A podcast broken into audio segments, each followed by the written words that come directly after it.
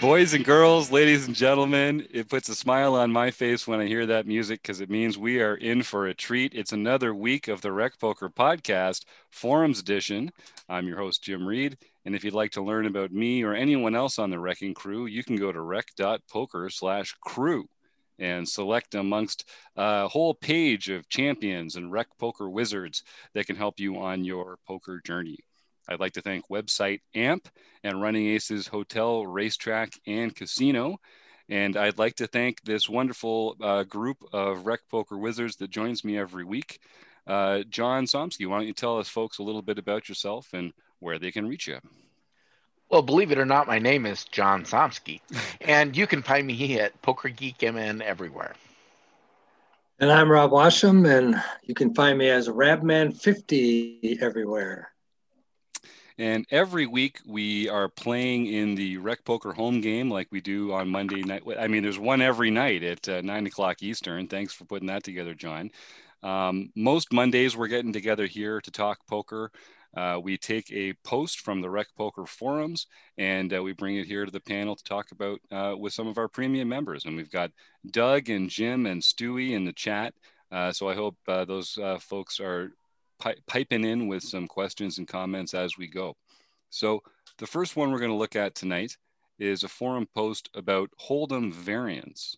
And a few weeks ago, we did an episode talking about six max uh, no limit Hold'em versus uh, nine full ring and how your strategy might change a bit from one to the other. And we also talked a little bit about uh, satellite tournaments and bounties and how your strategy your strategy might uh, differ in those kind of tournaments as well. And we didn't have time to talk about all the other ways you can play No Limit Hold'em, but it's such a rich uh, game itself that we thought we'd do a whole other episode just to cover some of that territory. So um, we're not going to talk about mixed games tonight. We're not talking about other ga- other games within the realm of poker. We're just talking about variants within which we can play uh, my favorite game, No Limit Texas Hold'em. So we've talked about bounties, we've talked about satellites, we've talked about shorthanded, and we've talked about uh, full ring. So what are some of the other different kinds of variants that we could talk about? Um, does anyone have any right off the bat that they're that they think is an important distinction? Well, I think the the first one and and the main one is just tournaments versus cash. Hmm. Um, I mean, a, a, lot of rooms, and it's the easiest thing you can do is go into a, poker room and sit down at a cash game. Those are almost always running every time you come in, and you don't need to wait for the tournament to begin. You can play as little or as long as you want. Um, it is a different style of game. There is not a single winner in a cash game and you are just trying to make good decisions as long as you can. There is no pressure to uh, win or lose at any given moment. So the biggest difference is in some respects, it is cash games are easier than tournaments in that there is no ICM considerations. All you need to look at is for this hand, what is the most profitable play and make that particular play. You don't need to worry about payouts. You don't need to worry about any other table in the room. It's really simple, straightforward. This hand, how do I make the most money? The other differences are at any point in time, you can always go back into your po- pocket and pull out more cash. So you don't have to worry about passing up this opportunity because you may get a better one later. You can take both opportunities. There is no cost to it. And finally, the main difference and the thing that makes it a little bit more challenging than tournaments is cash games tend to be played deeper stack. So you're playing deeper stack more of the tournament. A deeper stack game has different complexities to it. Uh, in general, it's a little bit more complicated, but you don't have any of the ICM considerations. So, you know, that makes it a little simpler. But you need to be a little bit more careful. You find when tournament players go into cash games, they will often bet or be too aggressive because there is no tournament clock pressure that you need. So you can kind of just take your time.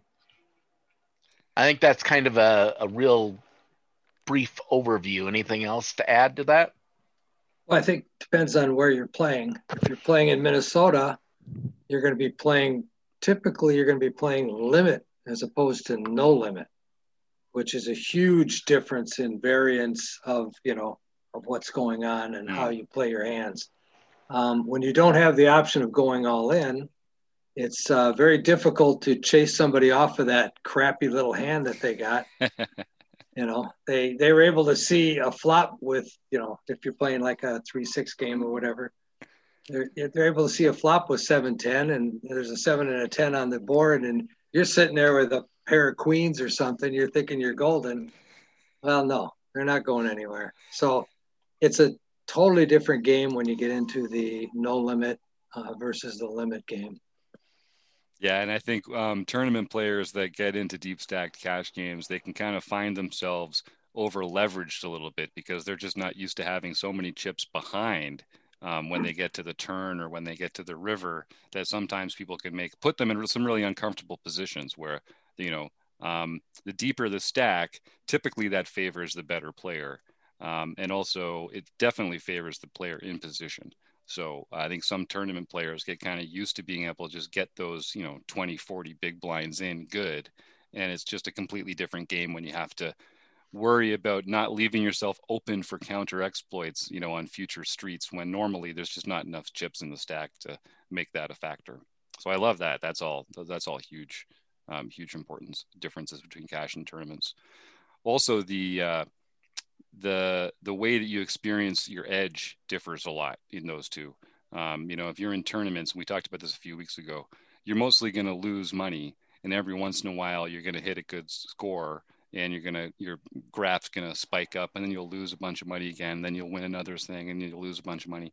In um, cash games, you tend to make them. There's still variance, of course, and there's swings, but it's in buy-ins. It's not in hundreds of buy-ins and so you tend to be sort of a more uh, consistent winner in cash games, small incremental progress. Uh, Assuming you're a winning player. Yes, of course. Right. yeah, good point. Well, what would you say? So, winning cash game players, what on average they probably win about sixty to seventy percent of their sessions. I mean, about right? Yeah, something like that. Something like that. Like maybe if you're a small winner, two out of three sessions, then that's a then you're a winning player, right? Like that. Yeah. That, that's sort of in in the grand scheme of things.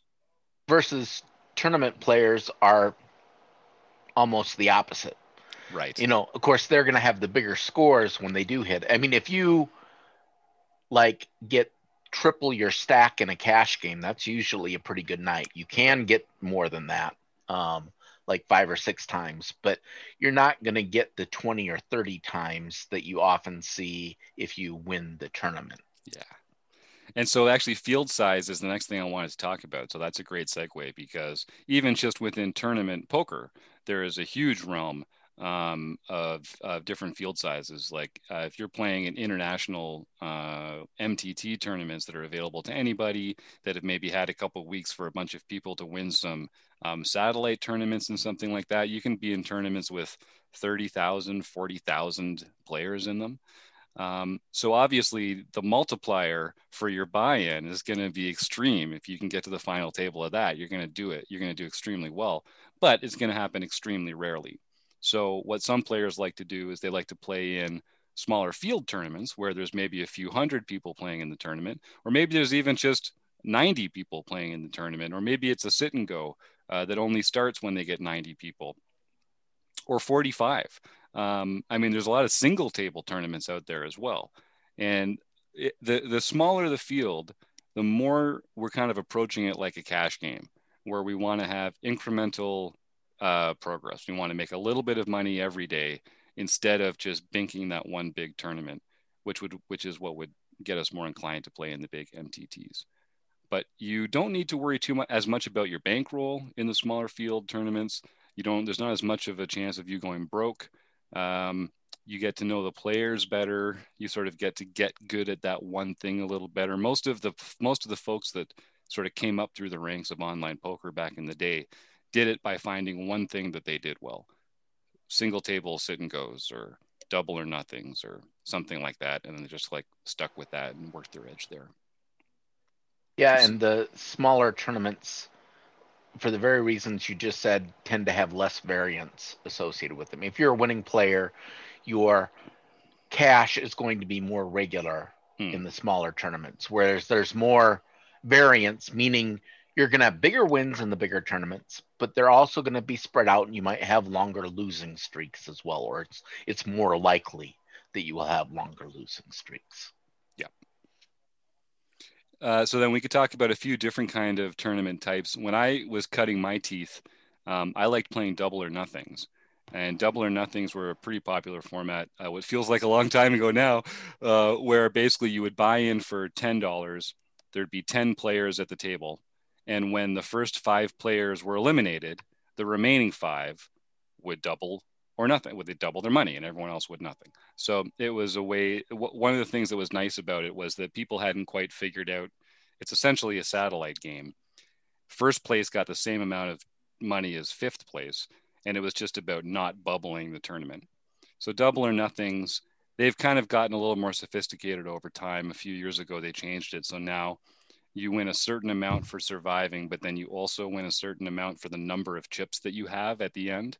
And so there's an incentive for you to actually continue trying to win chips, even once you've kind of you could fold your way into the bubble. So that's a different uh, strategy to employ there now. But you can And- see how a different strategy there would take sense. Yeah. And do you know why they changed those rules? Tell us, John. Uh, it's because of collusion, actually. Hmm. In the double or nothing nothing tournaments, it was really easy to have a team of players all play, and you could dump a few chips to whoever had the low stack, and because it didn't matter how many chips you had, you could easily do that and share share in the equity. So you had uh, people who were coordinating teams Hmm. trying to play in the double or nothing. So it was rampant for collusion, and that's why they've switched the tournament format. Makes sense. And it's funny, you know, as as users, we see all these rules, and this is true in live uh, brick and mortar card rooms too. And we don't really understand why they have these rules or why they have all these silly little ways of doing things. But usually there's a reason, and and usually the people that are supposed to know, they know the reason. Yep. That's a good example. That's a good example, John. Um, so uh, sort of on the other end of the spectrum, we've seen more popular these days these like spin and goes or these uh, games where there's a, a small uh, player pool, uh, maybe just three or four players, but instead of uh, a fixed prize pool, there's a bit of a lottery where once you enter the tournament, it chooses a factor by which to multiply your buy-in, and then everyone at that table is now playing for a different kind of uh, reward. It's it's kind of a mix between like the Zoom or uh, uh, Snap play with uh, some of this sort of like kind of gambling up some of this uh, sit and go stuff. So you can see how in, in these ones, usually there's just like three players. It's a hyper turbo.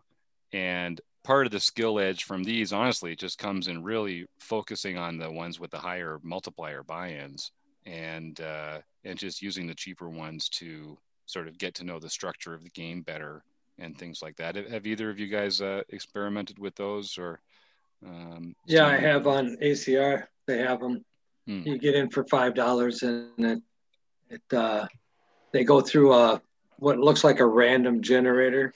And you see all these dollar amounts go by, and then it always stops at ten. Yes.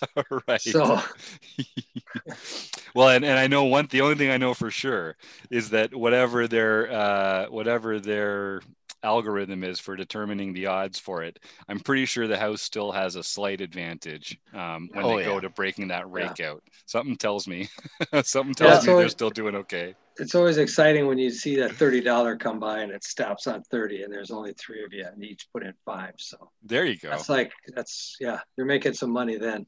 But no, it's usually it's it's fun. Yeah, I've I mainly played them for play money on Poker Stars just to try out the uh, try it out. When they they first came out, there was a lot of discussion on whether or not they'd even be beatable Mm, because the variance is so high. Could a pro realize their edge? And the truth is, you you're not guaranteed to realize your full edge, but you can still. People who are good at it can still make. There are people who just play sit, uh, spin and goes and make their money doing that. But it's really frustrating when you sign in like for the play money uh, 10,000 play chips let's say. Right. and there are three of you playing and the prize pool ends up being 15,000 you know and that's just depressing. And Yeah. then you know so you play two or three of those whether you win them or not you barely break even. And then because only the top player gets paid. And then you get one that's like for a hundred thousand and of course you break that one right away. But it is it is i we, we've all three of us has said though there is something kind of fun about it though right? Like there is Yes. it is kind of fun. It is kind of like a way of having a mix of you know you're capping your investment. You're also capping your time investment. Um, but there's also you know the chance of a big return. So it is kind of like a fun mix of of discipline and gambling and poker and you know yeah it is it is a little different in that in at least on poker stars i can't speak to acr but in poker stars you start off with 500 chips Hmm. So it's a very short stack tournament. It's a turbo format. So it's really meant for gambling it up. Um, but there is still strategy involved, of which I'm not sure I really know it. But the people who have an edge can still get an edge over the field in those things. But it is the the skill edge is quite different than in normal hold'em. You need to learn how to handle it, particularly with the short stacks and with the winner takes all payout format. Hmm. Well, let's hear if let's see if our friend uh, Jonathan Little has anything to say about that, and then we can come back and talk about this a little more. Wondered whether you should call a preflop raise or three bet instead? What do you do when you have a flush draw? Do you raise it or do you just call? What do you do with ace king when you miss the flop? Are you tired of guessing about what the right play is with your particular hand? Well, my name is Jonathan Little, and I am a two time World Poker Tour champion and creator of PokerCoaching.com, where we offer over a thousand interactive hand quizzes where you play a hand and then get real time feedback from our world class pros. Don't guess and don't stress. Just register for your free account at pokercoaching.com slash recpoker right now. I'd do it, folks. He knows what he's talking about. There's a man you do not want to make angry. So um, here we are. We're talking about uh, different no limit hold'em variants. We've talked about quite a few. Um, a couple others I'd like to talk about uh, shootouts. So shootout formats are where no matter how many people um, do a, uh, no matter how many people are in the tournament per table at the time, whether it's eight-handed, nine-handed, six-handed, heads up, um, you just you play that table down to a winner, and then until all the tables that are in play are down to one player, they just pause, and then when all the tables are down to a winner, they redraw the next round. So a shootout tournament it's a format where you actually have to play down through your entire table every time. So it's a good mix of full ring and short-handed. It's it's not a quick uh, format because you kind of have to do it in a series of rounds. So every every slowest table of each round determines how long it takes. So it can take a long time. Uh, but that that is a good format. It's a good way to practice different, um, you know, four-handed, five-handed, six-handed, short-handed, heads-up play. Um, but I'm not sure for me, it doesn't really suit my schedule, my structure to have to kind of like keep dipping in and out of it on demand like that.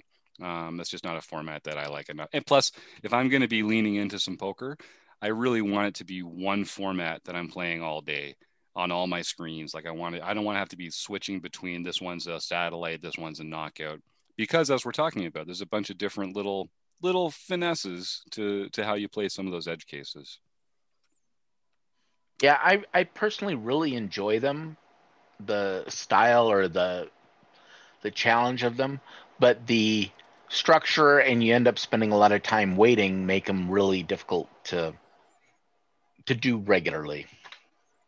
hmm And Jim says uh, he had good success on the one table sit and goes before Black Friday. Yeah, I think that was a real rich area for people like you and I, Jim, uh, with great first names and just a modicum of discipline. That's really all that was required No, I- in that time, right? Yeah, back in the day in party poker, I played a lot of sit and goes. I mean, that was my my bread and butter really for a Mm. long, long time. And uh, I've started doing it on ACR also, and I like it because of the time commitment. Hmm. You know, some of these big tournaments that they have, you know, you get five thousand players. That tournament, you could be sitting there for eight, nine hours. Well, they do freaking five hours late registration. Exactly. God's sake, give me a break. but yes, that's how you get those big prize pools, right? That's why we're in it for Yep. the MTTs. Yep. So I like this. I like the uh, one table sit and goes because it's uh, the time commitment, and uh, they play a little different than you know the multi table tournaments Mhm. too. There's a there's definitely a different strategy on sit and goes than you have on some of the other forms of uh, hold'em. hmm Yeah, I think that, and it's interesting. Like I, I- as we were saying before, you know, the more you play these particular little variants, kind of the more you notice those little changes in strategies. Um, and I think you know, it, it, a lot of it comes down to field size too, and you know, the structure of the tournament and when to embrace variance and and when to shy away from it and stuff like that. And you do kind of like you develop a kind of like a rhythm according to the structure too. Um, like I know. Um, I used to play. I used to really prefer playing slow tournaments and regular speed tournaments. I didn't play a lot of turbos. I still I don't really like hyper turbos. I, I like turbos now though, um, and it does. You feel like you get into a different rhythm when okay now I need to start worrying about growing a stack. Now I need to worry about the bubble bursting. What are the stack sizes going to be? Um, all that stuff does matter. So what about some of these other formats? Um, timed tournaments where I- haven't really played many of these where they just you play for two hours and whoever's still in it counts up their chips and you divide the prize pool according to the chips. Have you guys uh, played with those? Yeah, I have. They run those here. It, it's they're basically just a, uh, an alternate way to play at a cash game Right. because uh, here in Minnesota you cannot play no limit, but you can play no limit tournaments. So they basically, um, like you can go down, you can play a, a two-hour tournament. The first hour the blinds will be one three. The second hour they will be two three. Um, so that the blinds actually, You know, go up. no. and then- and then you just cash out at the end. So um, in that you you're playing with tournament chips, so you're not tipping between hands, but they do take their normal, you know, five or ten percent. Uh, like if you buy in for 300 chips, it'll be $330 to get those. Um, but it's basically just a different way of uh, a less convenient way of playing a cash game. Yep. It's just a way to get around uh, some Get around local, the rules. local Yep. laws. Yep. Yep. hey, make better laws, lawmakers. Come on, that's on you. um, and then I guess the, one other thing we could talk about is sort of the difference between um, freeze out tournaments and rebuys or re-entry tournaments. Um, there, there's a little bit of a difference between rebuys and re-entries. It, it used to be the case that you would you'd ent- exit the tournament and then you would just, without even leaving your seat, you could just kind of like buy back into the tournament in the same spot. Um, there's a movement now towards having to go kind of like manually re-enter the tournament as though you were a new uh, register. Um, and the, you know, there's there's arguments for this and against this. It kind of depends on your perspective. When you make big tournaments re-entry, what you do is you you give the people that can afford to max out their bullets to it a better chance of getting to the final table. So no matter who they are, if if, if I'm only if I'm a recreational player and I'm only going to buy in once, and you're a pro and you're going to buy in six times, it's just way more likely that you're going to get to the final table than I'm going to get to the final table. Now you've paid six times for the privilege, so it's not like I'm not saying it's a better use of your money. It's just on on paper, it's just way more likely you're going to get to the final table than I am. So there's a there's people out there that feel like when it's a freeze out, it just sort of makes it fair for everybody. And when there's a rebuy, it, it sort of gives people with deep pockets an edge. And then there's the other people that feel like, yeah, but I don't want to drive home because I just drove for an hour and I've got, you know, kings in versus aces on the second hand. I just want to enter this tournament again and have a little second life. Plus, I like to get a little gambly every once in a while. I don't want to feel like this is my last uh, my last chip and play here. Um, what about what about you guys? Do you have any preferences on that, or or uh, is there one that you prefer, or is there a reason why? Well, in general, if so, in an ideal world where there was an infinite number of tournaments starting, um, I tend to like to play the full tournament all the levels. So I would prefer to, if I had a choice of re entering the same tournament or entering a brand new tournament that was identical, I'd always choose the same one that was identical. That's just me. Um, however, you don't have an infinite number of tournaments, so sometimes it is convenient to be able to do the the reentry. Um, I tend not to. Usually, the reentry points are a fairly bad deal by the time reentry closes. So I tend not to take advantage of them up until the last moment unless I'm really desperate to play. And, and, and John, you mean because your buy-in is going to get you the same stack it would have originally, but now it's only worth 15 or 20 big blinds or something? right, right. At, the beginning of the tournament, when you sat down, you're you sat down with the 100 big blind stack. Now you're still sitting down with the same 10,000 chips, but by the time re-entry ends, it may only be a 10 big blind stack, or sometimes even less less mm. depending upon um, the particular tournament. Mm-hmm. Now, with rebuys, they're a little different. So, as Jim mentioned, rebuy, you sit at the same seat, and often you'll have add ons as well. This is one thing where uh, Daniel Negreanu used to love these, and he would he called them his own personal crack, where he would play them and it, it, he would learn what the break order of the tables was going to be.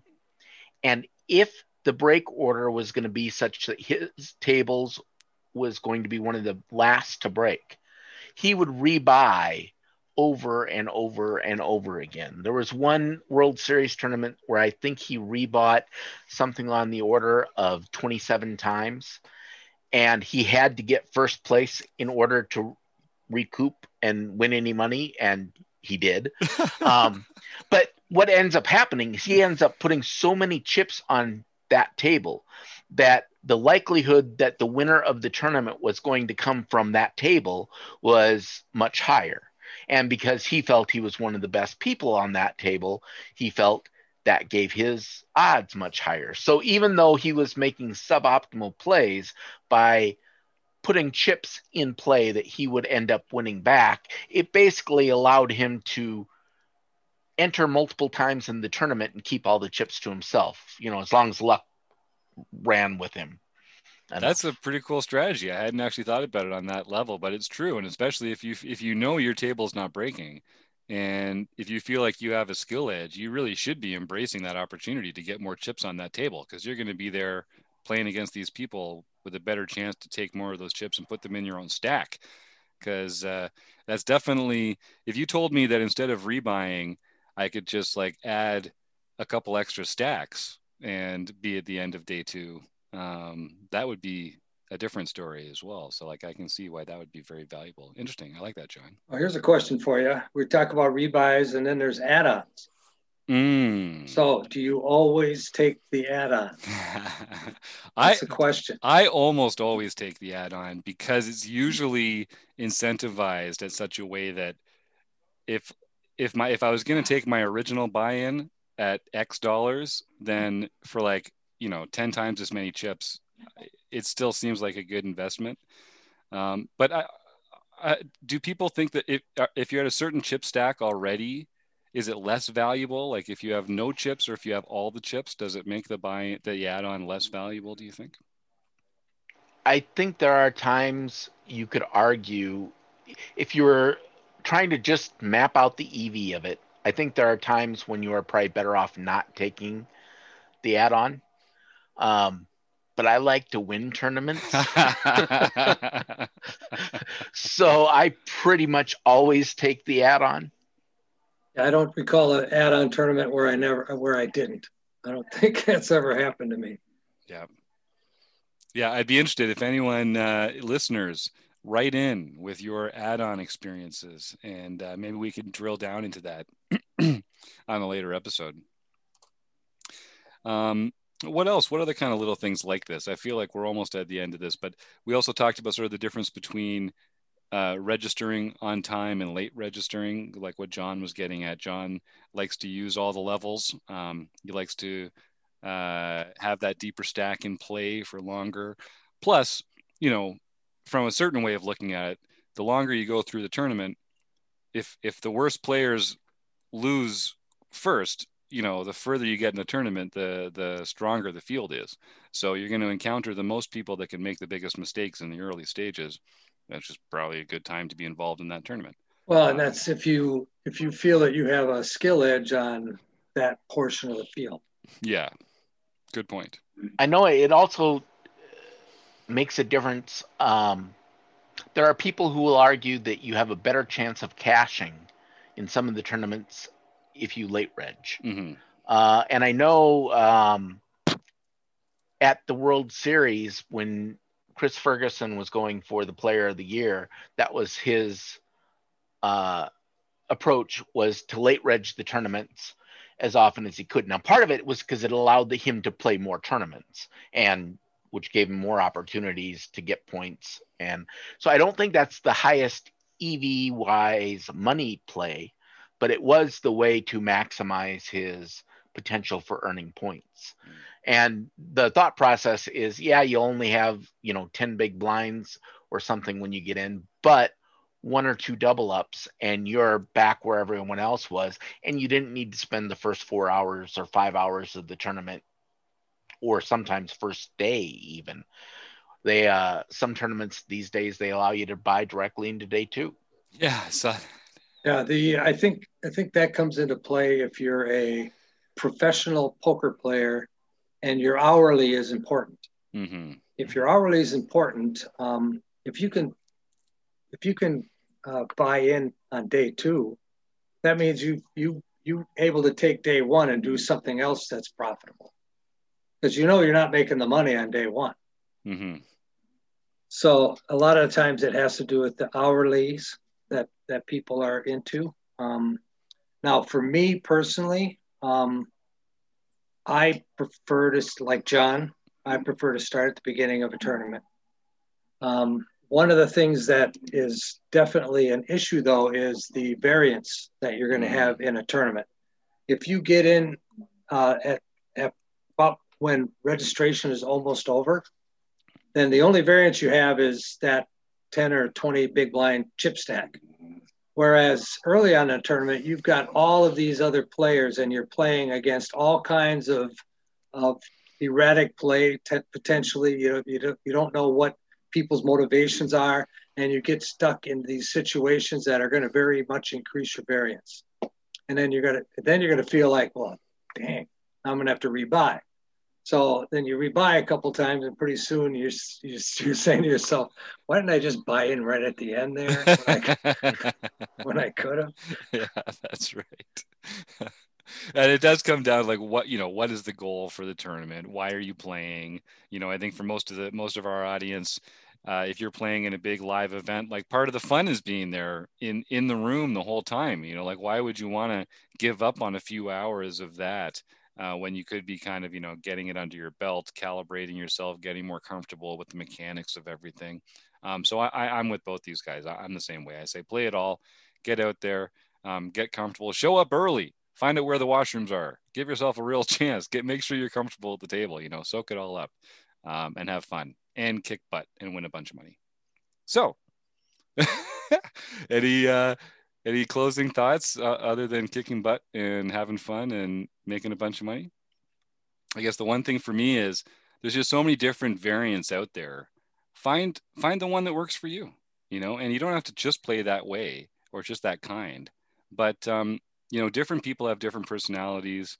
We learn differently. We play differently.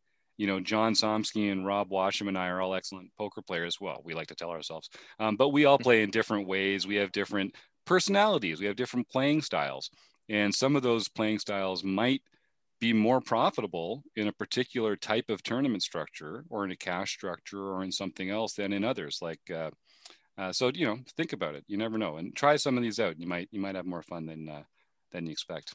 Yeah, I find you know just shaking it up every once in a while just it reinvigorates you. Mm-hmm. Makes you enjoy the game more. Mm-hmm. And then you still get a little variation, but you don't have to try and learn a whole new game like Pot Limit Right. Omaha or you know whatever you guys crazy getting up to on these Wednesday nights. But uh, all right, well, um, I'd like to thank Website Amp, of course, and Running Aces Hotel, Racetrack, and Casino. I want to thank Doug, Jim, and Stewie for joining in the chat, and of course, John Somsky and Rob Washam, and the great Steve Fredlin. Thanks for making all this happen, and all our listeners. See you again next week, everybody.